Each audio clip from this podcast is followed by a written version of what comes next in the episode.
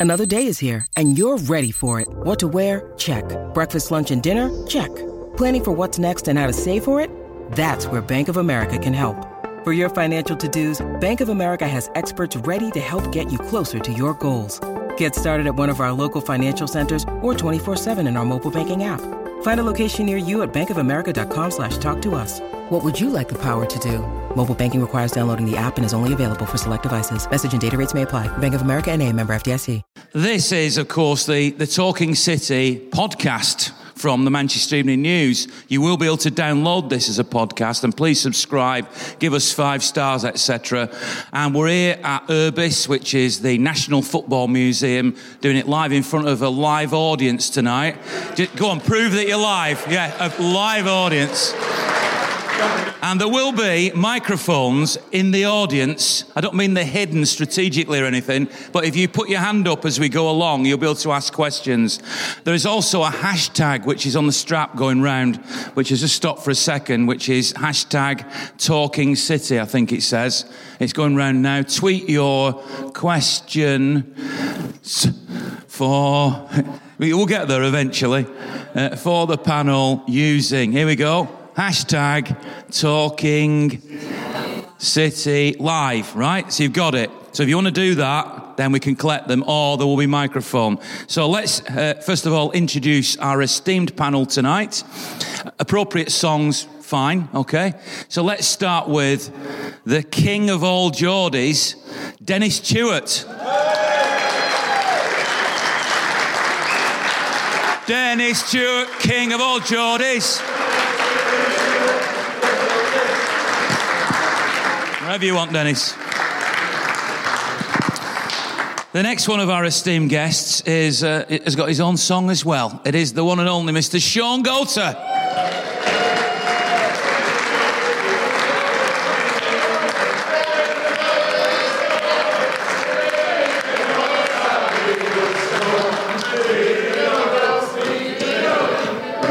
When I, yeah, when I was in the press box the other night uh, for the Hoffenheim game, there was a, a fan came up and, and, talked to a couple of journalists who were sat next to me, and they said, uh, "You're scribes, aren't you?" And uh, and the journalist went, "I've never been described as a scribe before." Well, these two who are about to come on now are scribes, right? They are journalists. They are the two main Manchester City men on the Manchester Evening News. They are the chief city reporter, uh, Mr. Stuart Brennan, and his sidekick, shall we call him that? Yeah, why not? Simon Bajkowski.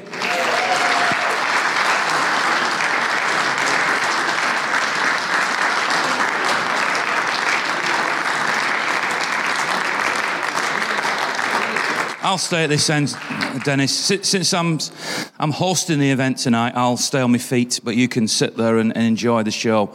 Now, there are questions that I'm sure you've got, and feel free to put your hand in the air, and we'll take the questions at any time or do that hashtag. But I'll kick off by asking a few questions. Now, obviously, City uh, lost at Chelsea last week, um, which is a, a, rarity, isn't it, for the Blues? So, how do the panel, and we can walk. Uh, go along from one end to the other. So we'll start with Shaun. How did you feel about the defeat at, at, Chelsea, and what, what does it tell us, if anything, about the title race, about City, about anything you want? Well, it shows that. Mike Jack. Everyone can hear me, Mike Jack? Yeah. yeah? Well, I think it shows that eh, all the other teams have gotten that much closer. And, You'd be from here all day. Studying the city and understanding the city Studying City. Studying City. Hey! yeah, I think all the other teams have been, you know, observing, looking at City, studying City, uh, to seeing how they can can get closer. Uh, teams have gotten closer, and and for me, when I've when I've looked at Chelsea, I thought, well, they're not they're not too far off, as in the improvement they've made, um, and I and I feel that, you know I was surprised, but then I wasn't surprised because when I look at Chelsea and playing other teams, I thought they're actually a lot closer than than, than we think. Um, so uh, I, I, was surprised, and then I also wasn't surprised if, if that's an answer. Um, but you know, we're we're we're still a team that's improving uh, under Pep and and players are still understanding what, what he's about. So, yeah, Chelsea Chelsea is, is getting closer. Dennis. That was the short version. no, I just think the team's evolving. And I think as Shaun quite rightly says, you know, because we've got so many coaches, good coaches in the, in the league, they're analysing all the time and they've got all the stats and the data. So therefore they can set out systems to compete against us. You know, so what we what Pep has to do, and he has been doing over the last four, 10, 15 years of his career.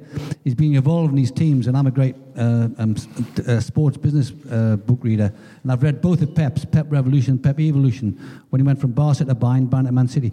And he's evolved his, his, his approach to, to coaching and evolved from setting up these teams and developing individual players.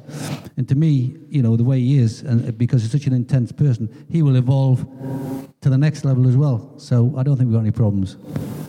I'm not going to ask these two about the game specifically in terms of the football. I'm going to go on to the other big talking point which came from that game, which was the racism or the alleged racism that happens against uh, Raheem Sterling. And obviously, you two are journalists, and uh, there were and have been since that game um, debates about whether journalism, whether it be written, whether it be on TV, whether it be on radio, whatever form it takes, social media, has in some way contributed either consciously or unconsciously. So the way that Raheem Sterling himself has been treated, which is, I think, a perception a lot of City fans have had, and different ways that things that he does and have done to him have been reported, and other players of different coloured skin would have. Um, so I just wondered, as journalists yourself, what you've made of the, the various different elements to this story that have evolved over the last week or so. Well, I think is that working? I think what Raheem's done is by coming out with a statement he did this week, he's focused minds, he's made everybody think about it. You know, um, people who have never perceived themselves as saying anything racist have had to have a second think about what they're writing, what they're saying, the language they're using. Um, obviously, what went on at Chelsea is completely unacceptable. Um, and Raheem was absolutely right when he said that uh, that atmosphere has, has come about because some sections of the media, I mean, I'm not, not saying we're completely guiltless, but I don't, I don't think we've contributed to this. And I've written pieces about this that the way Raheem's been treated uh, in some parts of the media has been absolutely appalling. You know, and it's always written. It's, it's not sports journalists. Let's get this straight. These are news journalists who do these things, because um, sports journalists by and you know a lot of them have met Raheem and they know that that, that picture that's that's been painted of him is, is sort of brash and cocky and flash and somebody who goes out and flashes his money around is completely wrong. Jamie Carragher made the point the other night, you know, from knowing at Liverpool, saying that was a wrong perception. Um, I, I, I've met him plenty of times and he's a really likeable lad. He's fat, in fact, he's the only footballer I have ever interviewed who thanked me for doing an interview. And he, he does it every time. Whenever you speak to him, at the end he'll say thank you. You think, what are you thanking me for? You know, it should be the other way around. Um, so that, that perception, and you think, well, where does that perception come from? And that perception has come from things that people have written about him. And the people who've written those things are people who know nothing about the kid. And it, it, it you know, it annoys me. It annoys me that, that, that, people are sort of perverting our profession, really. And I, I think the people who try and do a good job, including sports writers who work for the same same organisations who are writing these things, they're ang- believe me, they're angrier than most people uh, because it, you know it affects them, it affects the way they're trying to do the job. So yeah, I mean, I think Raheem has, has done. It's a brave thing for him to do to stand up and say that, but hopefully it'll be a watershed moment, and we can start moving forward and you know start making progress in, in, in something that's an absolute scourge in our society, not just in football. Simon, do you want to? You want to add anything to that, Simon? I'm not sure I can follow that, but um, but yeah, I mean, Raheem's statement was absolutely brilliant, and I think it. Hopefully, I will sort of look at things when I'm writing things. I'd like to think I've not written anything that's sort of has a negative slant towards it, but I don't think anyone in this room could say that Raheem's had a fair press, really, because some of the stories that have been written about him have, have just been completely off the mark and and terrible. And I think hopefully what comes from this is that everyone has a little think and everyone just yeah thinks about the issue and just before they before they commit and go out and do a hatchet job on on Sterling or or anyone because I thought it was quite good that Sterling's the example he used with Phil and Tosin, you know, nothing to do with him. Whereas there's a long thread of, of stories with Raheem. Um, but you would just hope that everyone going forward um, stops and thinks. I've always thought, kind of, as good as as good a player as Yaya Toure was, when everyone was describing him as like a beast, and yeah, he, he did those lung busting runs that were brilliant, but he also his touch was so good and his passing was so good, and that sort of didn't get picked up on as much, and we need to have those kind of conversations in, in football. And if Raheem can help us to have them, then he's kind of even more of a brilliant human than we all think he is. And I know. The only thing I'd add to that um, is that obviously I, I grew up uh, not not right at the start of my time, but uh, I saw Alex Williams playing in goal, and uh, and I would go to home and away games, and I suppose plenty of them in the room here tonight who've done the same and seen Alex come out to a lot of bananas being chucked on behind the goal. And that was just disgusting. Even in its era, it was terrible. It was a different era, but to think that that ever happened and still happens at football, it makes me wonder, as much as we all want to be optimistic, if it can ever, ever truly uh, be removed because racism isn't just black white. It's not ju- it's, it's about religion, it's about, um, you know, homophobia. I mean, there's not been a single um, current footballer who's come out uh, because of the fear of what's going to happen if and when that happens. I hope that happens soon because uh, this type of racism or, or, ignorance, if you like, I think that's probably a better word for it, applies right across the board. And I'm, so, I'm sure, Shaun, you, obviously you're a, a black player, so, so colour racism is at the centre of you, and you must have, I'm sure, suffered it. But it isn't just about colour racism, is it? No, I mean, as players, you you just play. You just want to prove prove how well you are, how good you are, um, and and get on with it. So, you know, you want to just challenge yourself and and move up the move up the ladder in terms of the levels you're playing and playing at the highest level. And so, my journey, I have had, I have had issues, um, and I, I take my hat off to Raheem because I think he's absolutely brilliant. And then you know, could I, you have smiled the way that Raheem did when that happened to him?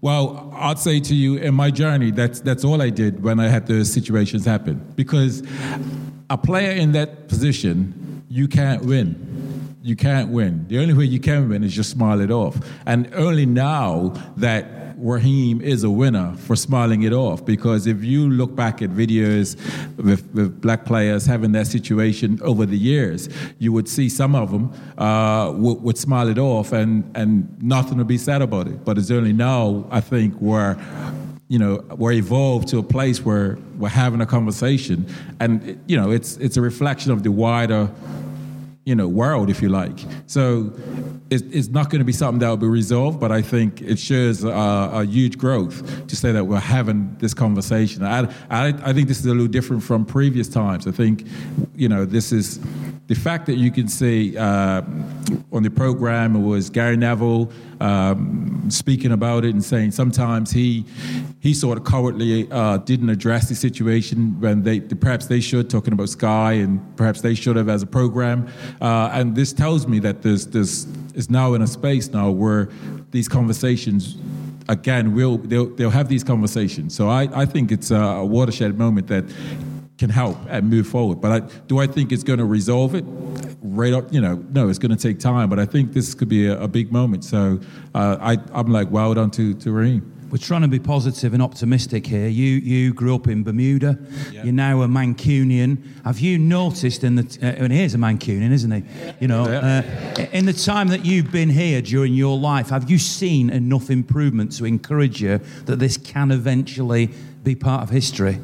You know, I think it's a lot of um, uh, black players that will be saying, well done to Raheem. And I think this is a, a, a, watershed moment that can slowly move us forward. You know, I think it can move us forward not by perhaps 1 or 2%. I think we can, this can, you know, have us move by, you know, 10 or 15% in terms of a jump. So I think this is a good period.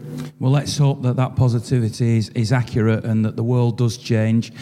I can't help thinking it probably never will completely be perfect. It, nothing ever is, but at least if we're moving in, in the right direction. So let's move on to a, another subject, which is the Champions League. Before we, uh, we got Dennis's book, sir, just so that you all know. That's why I came out to display these books. Sorry, Ian.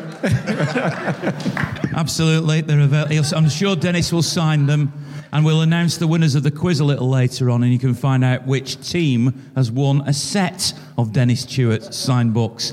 Thank you, Shaun. Right, let's ask. let's ask about the uh, the Champions League. Obviously, City now qualify top of their group. We know that they can play one of four teams in the uh, the, the, last 16. The, the, Champions League itself is full of so many different issues the booing of the anthem, uh, the, the dislike, it seems, from a lot of City fans of UEFA for various different reasons. FFP being one, uh, another one being the, the treatment of City fans at CSKA and everything. And there's the argument about whether City fans have really took to the Champions League and, and, and whether they really want to win it. And is it about other competitions? Dennis, you, you've been a director as well as a player. You've played in Europe. What does Europe mean to you? What should it mean to Manchester City? And what should it mean to the City fans? Well, I think if you want to be um, known as one of the, the, the top clubs uh, around the world, you have to win the major tournaments. I mean, not not just domestic, but uh, European, international.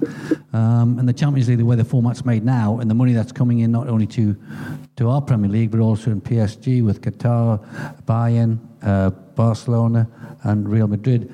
You know, that, that's really setting yourself up against the best in Europe and probably you could say the best in the world because the European League is the best in the world.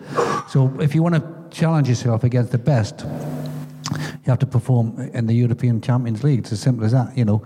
So uh, why why have City not City fans not won? I mean, I don't know if I speak for you all. Uh, uh, let's just let's just ask how, how many people in this room, show of hands, would rather win the Premier League than the Champions League? Right, hands down. How many would rather win the Champions League rather than the Premier League? So you can see that the, for those listening into the podcast, obviously the, the vast majority, I would say, in this room were, were definitely for the Premier League. Yeah, but also you've got to understand that these guys watch a Premier League game every week. You know, your Champions League is, is, is, is split. You get maybe, what, eight games, is it, uh, to win? So in essence, these guys want to follow their team all season, not just in blocks of the season. So I can understand that. You know, when I was a director, we used to wonder why we never got a lot of support in the domestic cup competitions. We tried. I mean, we were first to try a fiver, kid, kids for a fiver, you know, and it never made any difference, you know. So the the, the, the, the fans want the the Premier League on a they want their weekly diet of that competition and they want to follow the league, follow the, the position in the league. Whereas the Champions the Champions League is bits and bits and blocks. So I can understand that, you know, but, uh, we'd all like to win that because we're going to be um, put alongside the best in my best in the world, which is the European Champions League. We have to be close to winning it. So you, what would you rather have? I'd rather Premier League.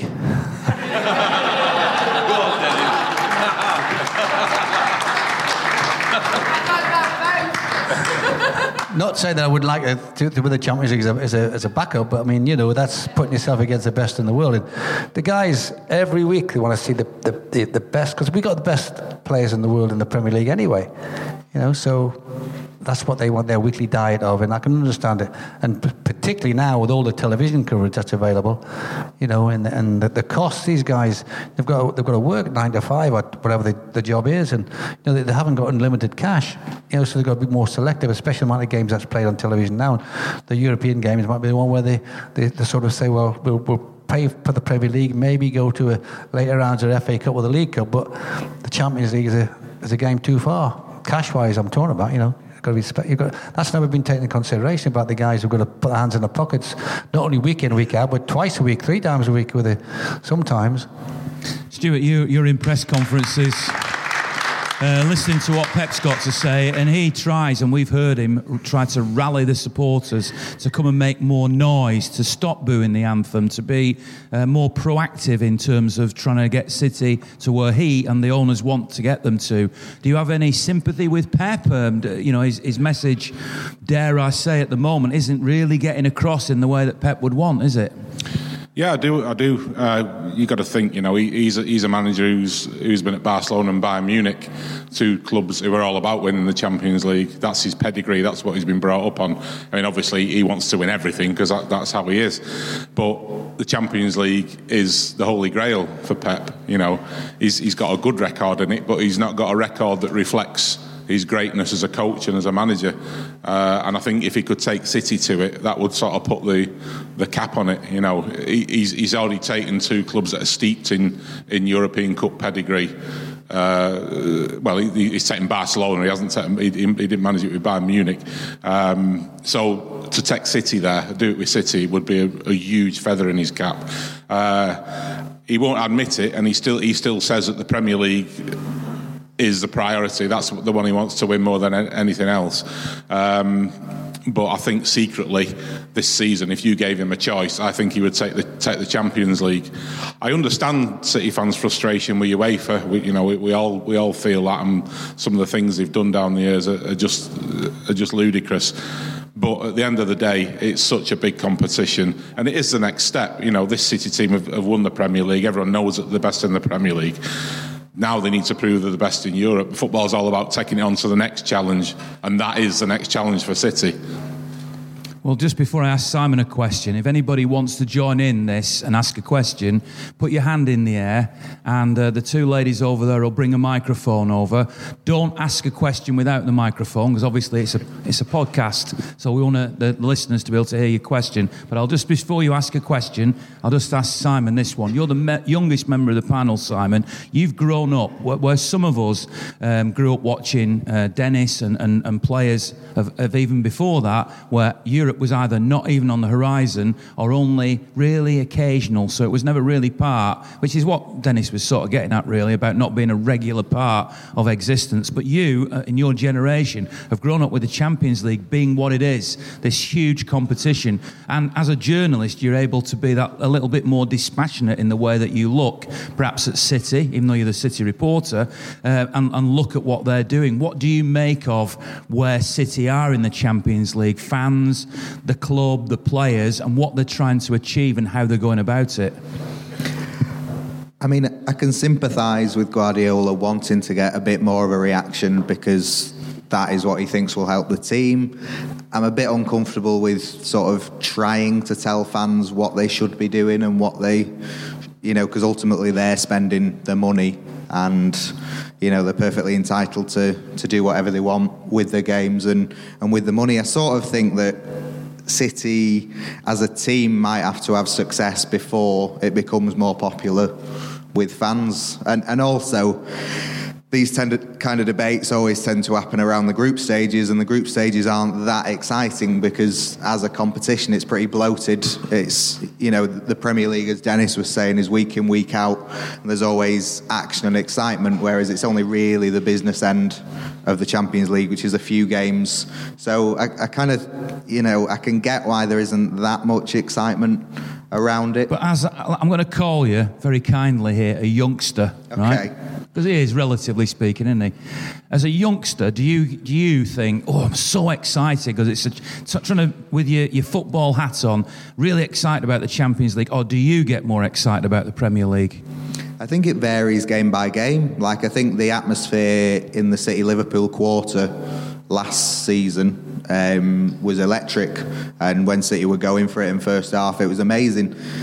City Hoffenheim last night, I wasn't thinking this is going to be one of the games of the season. It kind of, whereas, you know, the derby in the Premier League is always one of those games that you you get up for. It just varies game by game, and the further City go in the competition in the Champions League, the more exciting things will be. But you know, you can you can understand why there isn't always the excitement because it isn't always exciting. Okay, well, that's, that's Simon's answer. Now, we're on first name terms tonight, so if you just introduce your first name, sir, and then ask your question to who you want to ask it to. Okay, my, my name is Edward. Um, it's really a question for all the panel. If we're talking about the Champions League, it's a two part question. I know that uh, Pep has said that he doesn't intend to go into the transfer market in January.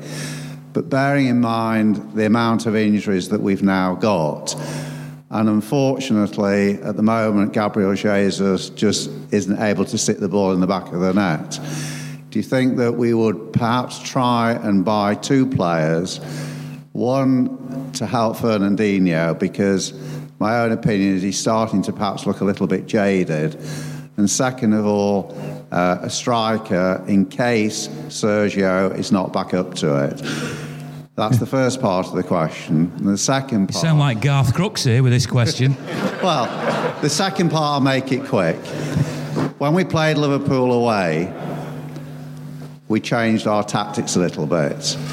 Do you feel that now we're getting to the later stage of the Champions League, away from home, we should perhaps park the bus a little bit as we did in Liverpool against the stronger sides? Right, who's going for part one? Well, I'm going for part one. Gabriel Jesus, um, I think what he's doing, uh, what uh, Pep is very good at, is developing players. I mean, I don't think it'd be expected. I think Jesus is next week, next season's player because he's been brought in from, from Brazil young 20 year old. He's now 21, and he, he, don't forget he, he, had the injury, broke his leg for the was it the first or his ligament for the first two three months. So he's been in, inducted into the into the culture, and he's still learning. He's still learning the game, and I think he's got tremendous ability, especially in and around the penalty box. He's different to, to Sergio, but he's still a box a box player, and I think you'll see the best of him next season, not this season. And I think I'm happy that he has his odd game. I mean, I don't think if Sergio had been fit, he would have played the other night. So he's got a, he's got an opportunity, like Phil Foden now, to get a few more minutes under his belt and get to, know what the the uh, the league's all about, the games are all about, the opposition's all about, the pace of the game's all about, what Pep's looking for in a team formation. So we just don't be overcritical about him at the moment. If he's the same next season, you can you can tell what you think. Well, part of the question, part of the question was, uh, I don't think it was necessarily saying get rid of Gabriel Jesus. I'm not paraphrasing here, but I think that's what you, you were saying. But does City need maybe a third striker? Yeah, but if, if you look at if the what um, Pep had at Barcelona, occasionally he'd play he'd play the the shadow, the shadow number nine. I shadow number and play Messi as a centre forward, but not up there in this whole. He does it a bit with Raheem, and I think the flexibility the flexibility that he's offering the players to do that gives him options that he has to, to switch players. And now he's brought Mahrez in there.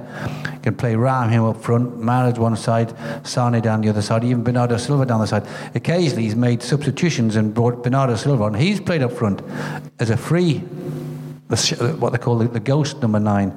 So he's, he's, he's thinking all the time uh, as, as to what the best to get at. But all, all the time, these players who are playing these various different positions, they're learning about the different positions. They're learning how to play over there. They're developing their own abilities to see things, to, to see things what happen. And I'm quite happy when I see it, see it happening. So the short answer then is you wouldn't sign another striker? I'll put, I'd put it that way.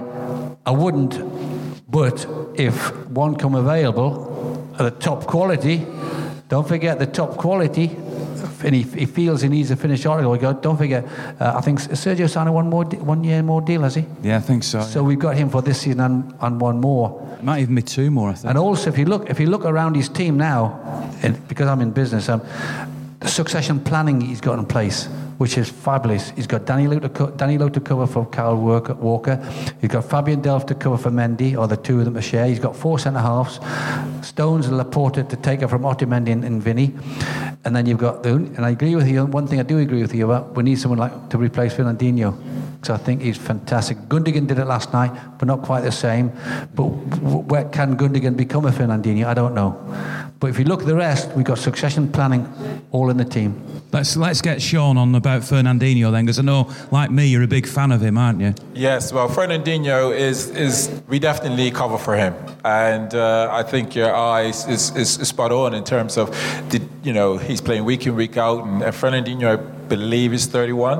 Um, Might be older actually. 33. Sorry. So and I can tell you, I was fit at 33, but that's when I just started to get little injuries, and you do start to tire. You start thinking about the running, and you think, well, I've got to do that, I've got to do that. So, what I'm saying is, without a doubt, I think that is one area I think we need to find a replacement.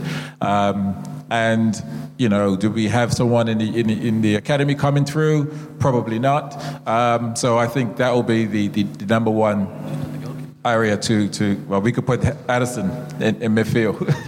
You know what? On that subject, though, Shaun, but yes, definitely we need to, to find a, a, a replacement, a, another player. Sorry. On the potential academy subs, uh, alternative, Simon watches a lot of the, the, the EDS and youth like I do. I mean, there's there's a lad called Gomez who's potentially in Fernandinho's position. Uh, there's another one gone out on loan. I mean, is there something in the club you think could eventually replace Fernandinho, or that the moves for Jorginho and Fred were were signalled as, as being senior replacements for him, weren't they? Yeah, um, I, I think the fact that they went in for Jorginho and Fred showed that Pep wanted like a ready-made replacement, and if he could have got Jorginho in summer, you've seen how good he's been for Chelsea. Um, I think City, I think City have got a good chance of winning the Champions League anyway because on their day they're as good as any team in Europe, I think. But had they signed Jorginho to have that extra cover for for Fernandinho, the squad would just be that that little bit stronger. Um, but I'm not sure there's anyone coming through at the moment. There was, there's been a lot of talk about Claudio Gomes. Um, I can't say I've seen a lot from him in the the academy games I've watched, but it's, it's hard sometimes when players are like Phil Foden looks a lot better when he plays with the the senior team with like world class players around him. So. So maybe there's hope, and Pep likes Douglas Luiz, but he's not got a work permit. So if we're talking January signings, I think it'd be somebody experienced who could come straight into the team. I can't remember what the second part of your question was, sir, but Stuart's going to answer it for you. Do- what, what, what was the question? Have you still got the mic? Just get the microphone back to you. Go on. What was the All- second all- one? The second Change part the was tactics. all, was all about the tactics away from home, particularly against the better side. Stuart, that's yours. I remember. Thanks for that. Yeah. well, well, I, th- I think people misunderstand Pep. I mean, when he when he came in, we all said he's got this way of playing, and he sticks to that way of playing no matter what. Well, he doesn't. He adapts all the time, and he, he kept saying repeatedly in that first season when it wasn't so good. He, he was saying. I haven't come here to teach the Premier League anything. I've come here to learn from the Premier League, learn how to. Uh, and, and you can see the way he's adapted. He's adapted to the English style. You know, he, he plays differently. And those those games against Liverpool last season were big learning curves for Pep. I think he realised that you can't just you can't go to Anfield on a European night and just play the way City were playing.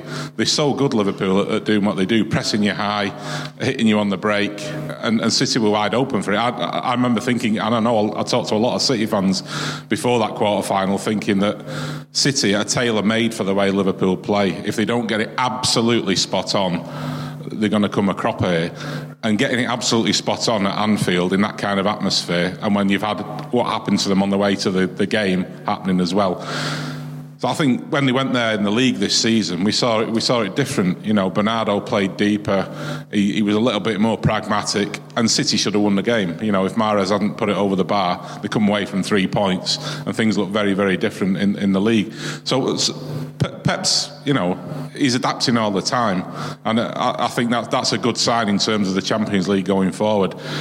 The only weakness, as far as I can see, is, is what we discussed. You know, Fernandinho. There's no backup for him. If he gets an injury, if he's out for any, which he's got now, we don't think it's a serious one. But if he's any, if he's out for any length of time, I think City have got a real problem.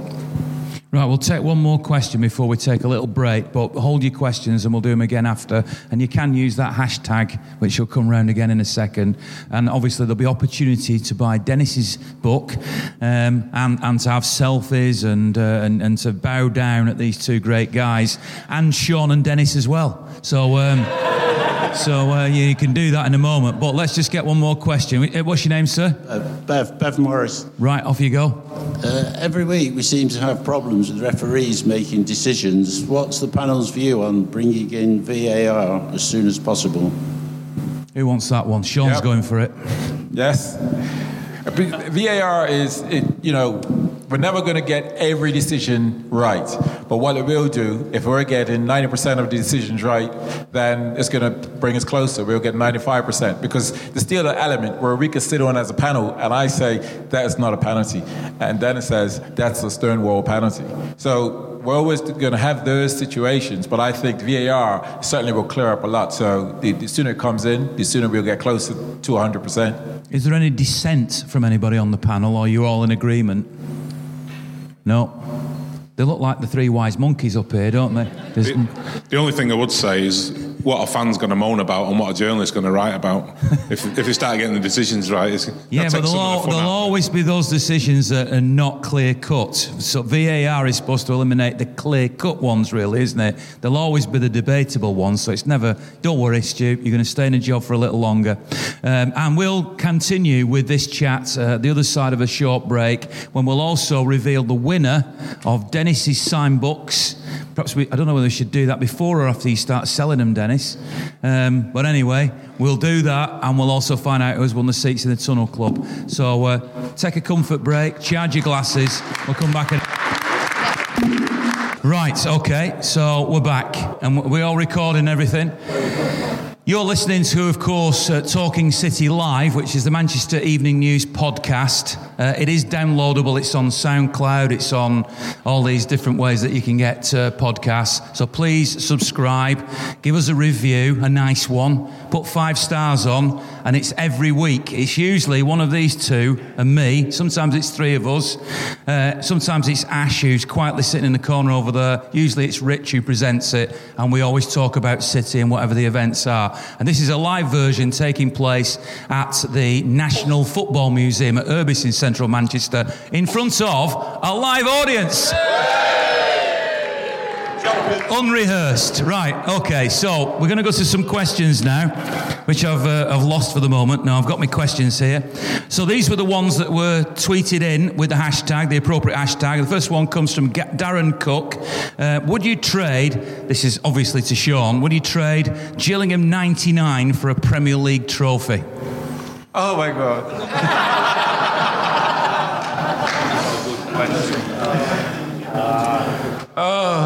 can you come back to me? No. Do you know what? No. No. No. No. A player wants to uh, wants to achieve, you know, playing in the Premier, playing and winning the Premier League.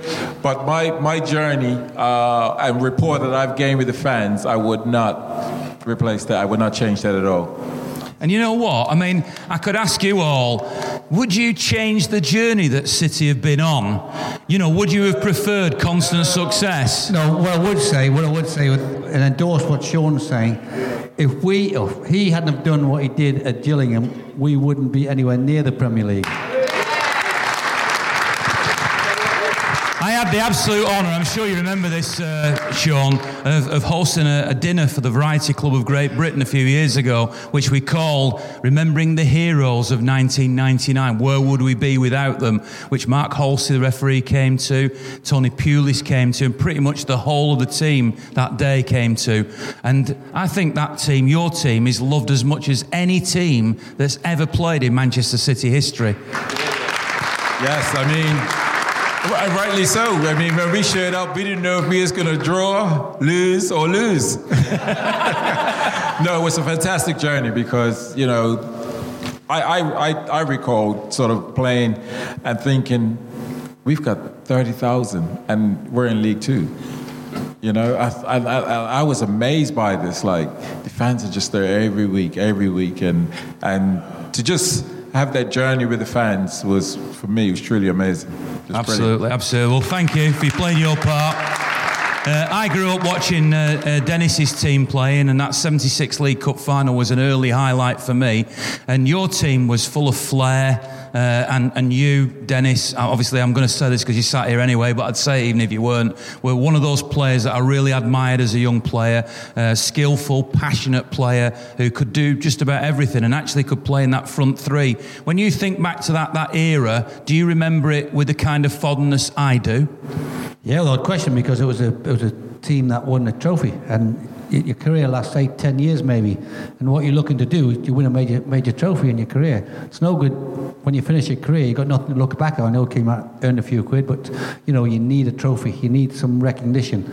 Uh, you know, you've got. I think in those days it was four opportunities: two domestics, the league and an international, uh, the league and the international, and you needed to have something that you can take for the rest of your career because that is your memory box. And you know it, that one obviously 76 was fantastic for me. 73 won the FA Cup with Sunderland. 76 was League Cup with City. And when I went to New York, we won the North American Soccer League Championship there. So every major club I've been with, I've, I've won a major trophy. So that for me is great look back at. But obviously the 76 was a bit special considering it against my hometown team. You know, and uh, a team that rejected me as a 15 year old you know, having played for Newcastle schoolboys from 12, 13, 14, and 15, and then uh, someone given the opportunity and uh, managed to uh, to get a transfer to City, and just a fantastic occasion against Newcastle. And you know, there's a story. My, my dad and I got friends and family. I probably knew more in the Newcastle end in that particular game than I did in the City end. I mean, so many people had grown up with me, and when they uh, they're leaving the game, my dad turns to my brother and said, "Don't tell anybody who I am." Must have thought you were going to get mugged. but it was just me- memories like that, you know, to spectacular. It was a winning goal. It was won the trophy for the uh, for the supporters, for the club, for your teammates, and it was just something you can put in your memory box. I mean, we all take uh, flying now as a normal part of daily life, and James Cooper obviously knows all about that as he gets stuck coming back from Paris. But the first flight I ever took was as a 19 year old to fly to New York City to watch Dennis Tueart play for New York Cosmos. And that was a fantastic f- feeling for me to watch one of my heroes play for New York Cosmos. 60,000, Franz Beckenbauer was in your team, um, and, and I'll never forget that, even though it's all become a bit more routine then, uh, now I should say, than it was back then. But that, that was great for me, certainly as a fan. Now, the next question is uh, from Paul. I don't know who Paul is, but do you want to put your hand up, Paul, wherever you are? Not that it matters on the podcast, but um, Paul, Paul is the good looking one in the middle. We'll say that, and you'll never know whether he is or not, right? So, uh, what? So the, the, two, the two journals, the two scribes can start on this one. Uh, what does life after Pep look like for City? Oh. For those listening, Stuart hands the, the microphone over to Simon. You, you'd like to think very good. Um, I mean, first off, he's, he's staying until 2021 at least. Instead, he's open to extending that contract further. But also, he's brought in young players that look like they're going to play the majority of their careers at City. Um, and you've got your Sterling, Jesus, um, De Bruyne still, Ederson, all those players that are going to come through and they're going to be there once Pep's gone, and they're going to have had Pep's training for five five years or so. So um, you would like to think that a club that has been run so well by the owners, um, everything was set up to get Pep, but they will continue after Pep's gone. I don't think Guardiola would walk away if he felt he was leaving a mess behind, kind of thing. And you look at Bayern and Barcelona after him; they've continued to do well, even if they've been missing. Um, Although them- Bayern have struggled a little bit, haven't they? yeah, yeah, yeah, yeah. But you know, they've they're still all right, aren't they? Yeah, but what they do, they didn't have in place is what Pep's got in place for us: succession. And that's what, like, you just bought another 23-year-old uh, the USA national keeper to, to play alongside Ederson, so we'll cover that place. So every position now is covered by a high, high quality player, and I. And in terms of post Pep, I mean, again, I'll come to Stuart because I'm not going to let him get away with it. Uh, Mikel Arteta seems to be favourite in people's minds at the moment.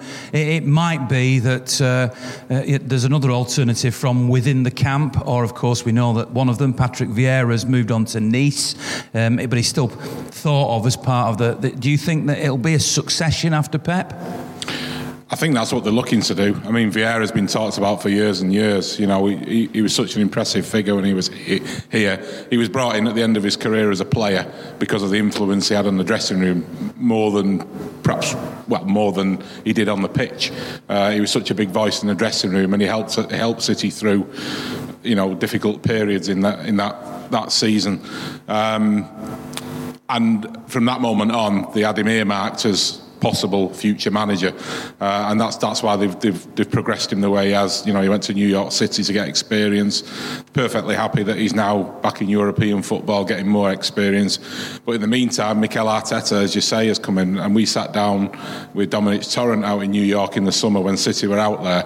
Uh, we went up to their, their training complex, uh, and he spoke really well about Arteta, how much he reminds him of a young Pep uh, in terms of his football intelligence, uh, in terms of his drive and his passion. Uh, you do get the feeling that, that Guardiola is, is a bit of a one-off. You know, he's in my mind he's a genius, um, but he's, he's, he's such a driven individual. You know, we, we, you can see it. You can see it in everything he does. Whether Arteta's got all of that, I don't know, but he's certainly got a lot of it. And I think I think he's another one who, who comes into the uh, into that category. But like Simon said, uh, I I worked out that that team last night had an average age of 23, uh, and you can see that front three of Sterling, Sane, Jesus terrorising defences for years to come. You can see Kevin De Bruyne maturing into a more of a holding midfield. I think he could play that, especially as he starts getting older and his legs. But he, I mean, he's still a young lad. He's only 25 or so. But you know, as he gets older, he'll. Uh, I think he could play play that that deeper position. Um, and you got Phil Foden coming through. Uh, it's such it's such a young team. He's, lowered the age profile, Pep, and he, you know he's, he's, he's planning to be here for some time, and then uh, pass it on to to an appropriate person, perhaps Arteta, perhaps Vieira, perhaps somebody else who comes along. Do you, do you think, and I'm just going to throw this in as, as a wild card because I'm a big fan of him, he's still playing. Do you think Vincent Kompany could be a potential manager the, because he's a leader? He's, that, you know, you're shaking your head, Dennis. You doubt that one? No, I think he's more he's more in the uh, business side of it. From what I can gather, he's got an MBA business business studies, wasn't it? I think more on the business side, whether he gets involved in the administration uh, and the running of the running of the uh, some some part of the organisation. I would suggest that seems to suit him best than being on the on the on the uh, on the training field. I spoke to his wife about it. I asked her. I had her on my radio program, and she was saying things like he could end up being the the president of Belgium or something. You know that, that he could go in that, and you can imagine that, can't you? Shy retiring chap, you mean? Right, we've got a question which the two players. I don't think you two can answer this one, but who's your fa- well? You maybe you can, right? But who's your both of you? Who's your? This is coming from um, Liam Day and the other one is anonymous. So where's Liam? Somewhere in the room. Cheers, Liam. Who's your favourite former teammate? Tell me, me. I didn't play. well, in the board, it was Dennis until he said, Shaun scored 103 and I scored 107, so we've got to get rid of him.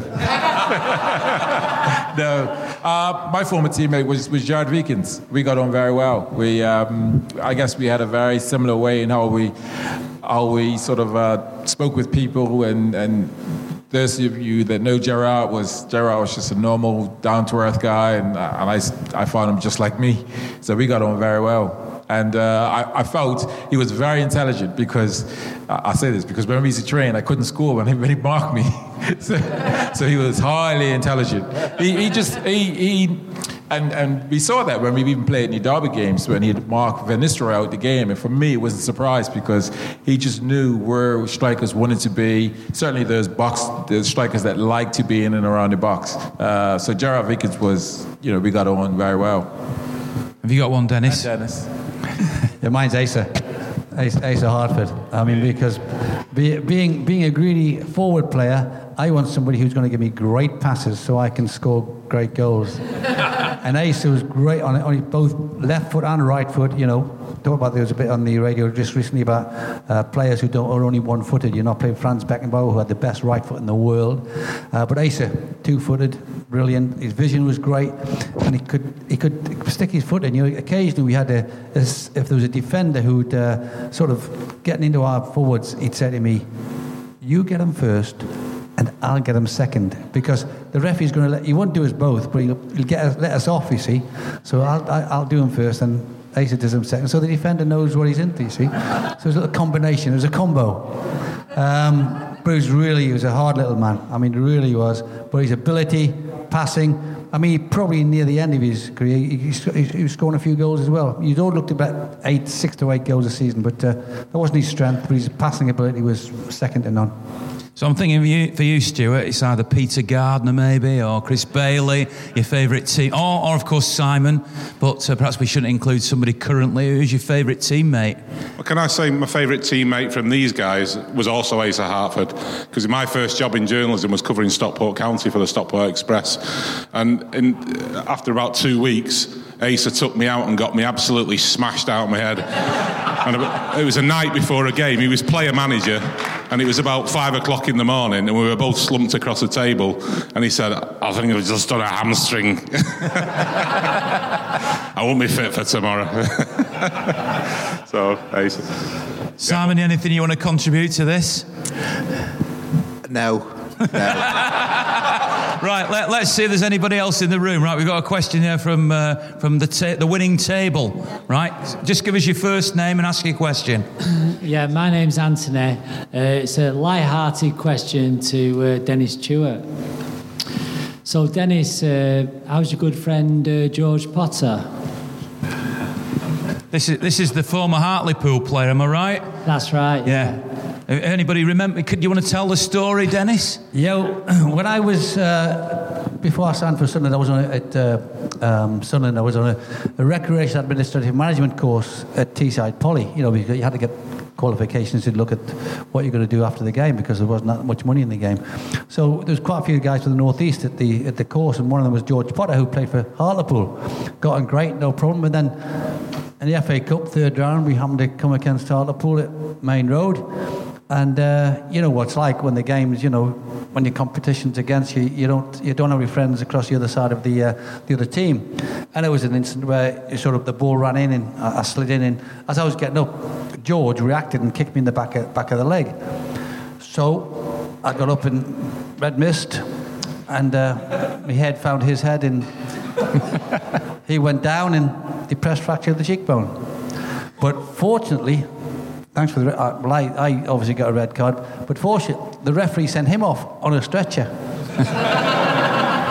so you know, it was one of those moments, and uh, uh, when you the red mist comes down, I'm afraid the red mist comes down. But uh, George is fine now, by the way. He's in good shape. good to hear. And I think we won 6 0, didn't we? Something that day. Yeah, the worst thing yeah. we won 6 1, and we were 3 1 up when I got sent off, and I'd scored two. I could have had a hatful. We've got a question at the back of the room there. If somebody wants to get a microphone. Oh, hang on. We've got. We'll come to you in a second, sir. Uh, what's your name and what's your question? Uh, my name's Patrick. I'm um, actually visiting uh, out here from Sydney, Australia, with the uh, Sydney Blues. Now, uh, question is for Shaun. Um, I asked this question uh, when we had the trophy tour a couple of weeks back to our special guest Paul Dickov, and asked him what was his um, toughest opponent that he ever had, and he said back at his Arsenal days it was uh, Paolo Maldini. I wanted to ask who was your toughest opponent you ever came across uh, during your career, whether it was the City or anybody else. Well, the toughest opponent I had was Martin Keown. Uh, he was when he was at Arsenal. He was a much more improved player, and he was, you know, after the game, you, you you sort of, I'd find myself like all scratched up, and I'm thinking, why am I got all these scratches on me? And Martin Keown was a sort of player, well, we all know what he was like. The ball could be at the other end of the field, and he's still grabbing you and holding you, and I'm like, mate, the ball's down there. So he, he, he, always, you know, he got his foot stuck in, and, and certainly his time at Arsenal, he improved a hell of a lot in terms of he didn't dwell on the ball, whereas probably when he was at Everton, you could you can win the odd ball off him because I think he thought he was better than what what he was. But when he's at Arsenal, he became much more improved. So he, kept it real simple, gave it to the quality players, and therefore looked a lot better and was a better player. But he, he was an absolute rash. Now, Jaap Stam was the best defender at the time. But when we played against United, I when Jaap Stam was there, I actually was just coming on for like 10, 15 minutes. But he was certainly the best defender at the time. But I never got a, a good 45 minutes to play against Jaap Stam. But Martin Keown was, was the toughest at the time. I've still got scratch marks from him. well, you, Dennis. I think he still does the same thing on Match of the Day. I think not in any individual, and, and, I've said this many times, but I've been asked the same question. But you guys, maybe some of you a bit too, too young to remember, the, the, the Liverpool team in the mid 70s, They have a fabulous system, play 4-4-2, 4-4-2, 4-4-2 all the time.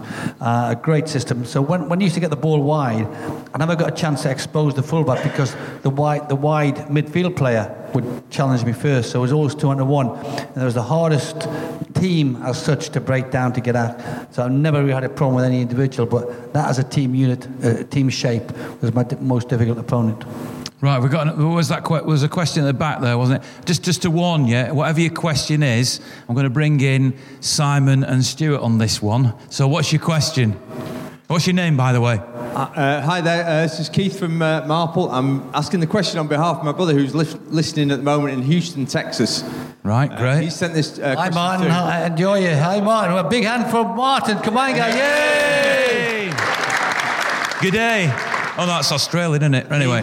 Yeah. His question is, uh, what can we do uh, to keep Jose Mourinho at Manchester United for many years to come? Right, Simon. That's yours, Stuart. Don't let him duck this one. Stuart. Well, he's doing his best to get out, isn't he? Let's face it. Uh, Phil Jones is doing a, a decent job of getting him out as well. I think he was flying James Cooper's plane back as well today. I don't know. I don't know. Well, it's, it's incredible, isn't it? I mean, I remember when, when the two managers started, we talked about this, this huge showdown between Mourinho and Guardiola. You know, we were going to get. They called it the disease in Spain. The, the relationship between the two of them was so toxic, and it just hasn't happened because Pep's absolutely blown him out of the water, hasn't he? You know, um, so I don't know. I don't know where Mourinho goes from here. He, he's starting to look like yesterday's manager. I mean, I, I've always rated him as a manager, but he's uh, he's struggling, isn't he? He's Uh, just coming in. on You're all loving it, aren't you? Yeah. I've just got a view because if you look at Alex Ferguson, he bought players to fit a shape and system that he wanted to play. He bought players. Pep buys players to fit the system that he wants to play. Mourinho and the has just bought players and expected them because I don't know what shape and system they're playing. Change it every week, so I don't. I don't know whether that's maybe. As Stuart says, you know, he's had he's had his time, and maybe he can't he can't evolve. I, th- I think I think one of the problems at United, I don't want to bang about them too much, but one thing City have got right is that they, they've had a director of football from the start. Brian Marwood was the director of football. They gave him a different title because director of football had a bit of a a, a bad stink about it in English football at that time. So Brian Marwood was the director of football in all but name, uh, and then of course Txiki came in to pave the way for, for Pep coming. So City have had a have had a plan from going back seven or eight years, nine years. United haven't had that. United have just gone lurched from since Fergie left. They've lurched from manager to manager. And United have always had this thing as it'll be all right. We're Manchester United, and uh, you know there is there is that little bit of arrogance about it, um, and I think that's where they've fallen down. City have been planning and planning and planning, and you, that that you can see the way the team has evolved. You know, you, you can see Mancini's players are in there. We've even got players from pre-Mancini. You know, still Vincent Kompany's still there.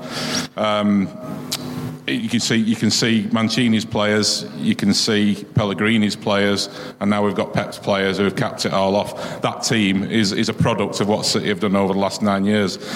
United's team is a product of leaping from manager to manager without any kind of planning going on behind Are it. Are you trying to convince me that, that United didn't sign Sanchez and Fred because they actually wanted these players and not not because they were trying to steal a march on two City targets? I don't believe that for a second. I think there's one, one quote which was made by one of the executives of Manchester United, which amazes me. It said, "Success on the football pitch will not affect our commercial revenue." And I thought it was an amazing quote, you know, because surely they go hand in hand. That's what I thought. Unless brand Manchester United, they think is stronger than is stronger off the field than on the field. You know, I thought make a team good. Right, let's move away from that subject, eh? We've had enough of that. Right, we've got another question, but with a microphone, because we don't want to do it without a microphone. So, uh, again, I'll say for the purposes of the podcast, the good looking lad in the middle of the room at the back there. Have we, got, have we got so I don't, you're both good looking, right? Whichever one wants to go first. Do you want to go first? Yeah. Specky Four Eyes? Right, go on. See you outside. All right. I am. Uh, I'm Neil from Crewe. Um, um, football's full of key moments and um, bit of a fan of nostalgia. I like to look at where we are now and think that there's been a lot of key moments that have taken us to, to where we are now. Uh, might be Gillingham, could be um, you know Mancini's appointment, could be taxing. And I'd like to ask each of the panel really what they think was the key moment that has brought us to where we are now. I'm going to start with Simon here because he's been left out for a bit. So don't think you're getting away with it, Simon. But you three can think about this key moment. Um, I, I like to think that the moment they signed Robinho was massive, just because that whole sort of transfer deadline day, it was around a time when transfer deadline day was becoming a thing, and we had this takeover, and then suddenly it was like City are major players, and they've got this amazing Brazilian who can do wonderful things, and it, it you know, it, it didn't turn out to be a massive success um, at the club, but just in terms of lifting the the profile of the club and saying that City are major news now. They're here to challenge, and you know the whole thing about well, City will only be sort of there until the sheikh gets bored or whatever. Well, that was a, a signal of intent, and it's it's stayed, and there's been a lot more investment. But Robinho was was the one for me. While you pass the microphone, I'll chip one of my own in. You don't mind me contributing, do you? Right, I'm going to say, and I don't know, Dennis might go sort of along with this, uh, was when Bob Scott bid for the Olympics, which initially got Manchester on the map potentially for a new stadium. It eventually manifested itself with a Commonwealth Stadium. And Francis Lee, as chairman at the time, who perhaps not everybody at the time, you know, was for or against, doesn't really matter what you thought, he was instrumental in making sure that that stadium happened, uh, that it became a football stadium afterwards, and No, that in no, its no, you're wrong. ah right, okay, No, Dennis, tell us tell us what happened then. No, there was that was involved in the, the early days, but it was David Bernstein who. who Well, it, they, they were all part of it, weren't they, in different No, let- Let's stages? get the, the pr- proportions right. Okay, you put me right, Dennis. I don't mind. Go on, tell us what happened then. Yeah, we were told that there was, a load of work to be done from the time we took over 98 to getting into the stadium in 2003. You know, there'd been initial talks, but there was absolutely load and load and load of discussions and talks and budget meetings and, and, and because they initially wanted us to have uh, retain the track around the stadium. You know, we sat down. We said, "No, there's no chance of that. We, we, it's either going to be a dedicated football stadium, or you won't move." You know, we kept Maine Road available in case we had to go back there uh, if they didn't come up with the right deal, and that's why we've got the the, tra- the track outside. It's a fantastic um, complex now, but there was a load of work done between 1998 and 2003. Believe me, which is the most important work. It was the five years, the whole the, the planning, the budgeting, the meetings, constant meetings, design, lots of lots of work. The first start was started, but there's a lot of work after that, and let's just get the proportion right. And I think David Bernstein does not get his support for the work he did in that period. Brilliant, that's fine. Let's acknowledge that. I would still argue that even though we all, or certainly older people, loved Maine Road, I think that move to the stadium and the chance to, to, to become a, almost reinvent the club, which eventually saw Txiki come in and then the sheikh come in, without the club, without that stadium move, maybe none of that would have happened. So that feels to me like the, the key moments. Have you got other key moments you want to add, uh, Stuart or Shaun? I've got two. and they're, they're both called injury time. Injury time, Gillingham. Injury time, QPR.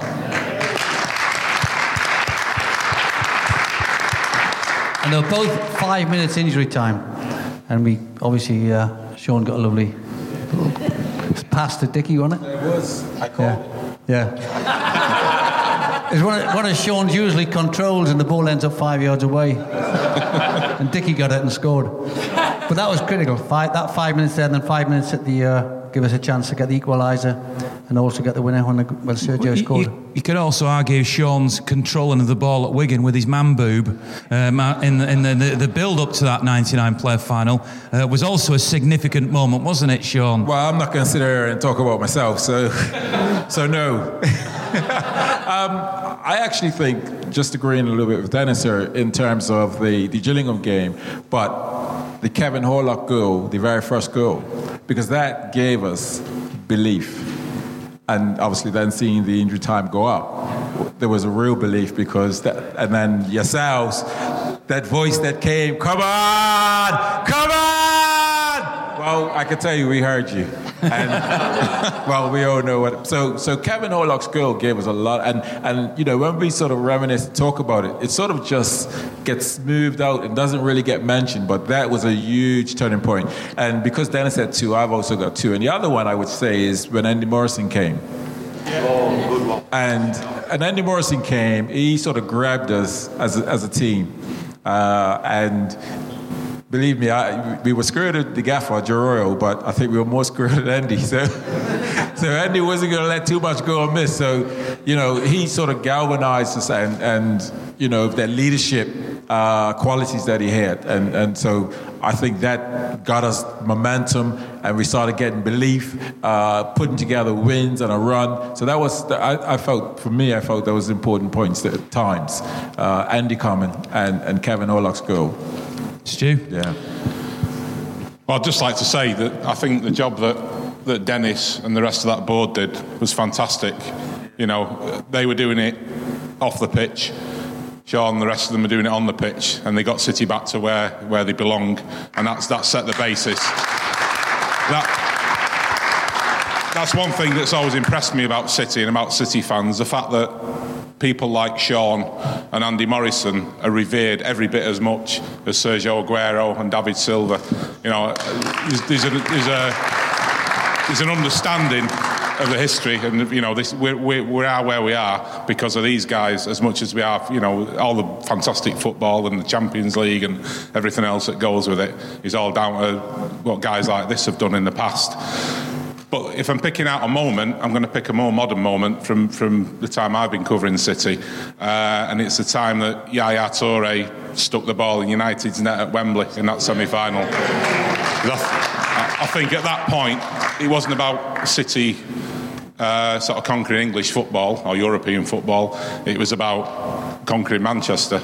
And that was the point when everyone knew that it had changed. And once you change that power balance, once you, City had become the top dogs in Manchester, which I think they did at that moment. I know United won the, the title after that, but that was that was like the the last throes of a, of a dying dragon, wasn't it? Um, I think I think once that ball had gone in the net, the power balance shifted. I'm not saying it won't ever shift back because football does that. You know, we've seen it throughout the throughout the last 150 years. But I think that moment told everybody that City were, were top dogs in Manchester for the foreseeable future, and that's what's happened.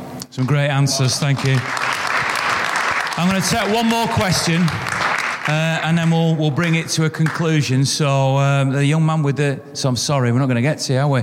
But we'll go to the young man with the beard there, whose name is. I'm Liam. Right. I've already asked one question by Twitter, but uh, there was one more that I wanted to ask. The I, I could sit here and ask nostalgic questions all night to, to Shaun and uh, to Dennis. Um, but actually, this is more towards um, the two journos. First of all, Stuart, what you just said about players being revered the same way, you know, the, the likes of Shaun and Gerard Wiekens, Kevin Horlock, we love them just as much as we love the superstars that we have now. We wouldn't be who we are without them. Um, but on a more serious note, the financial fair play investigation, is this something we should be worried about, or do you think this is just smoke?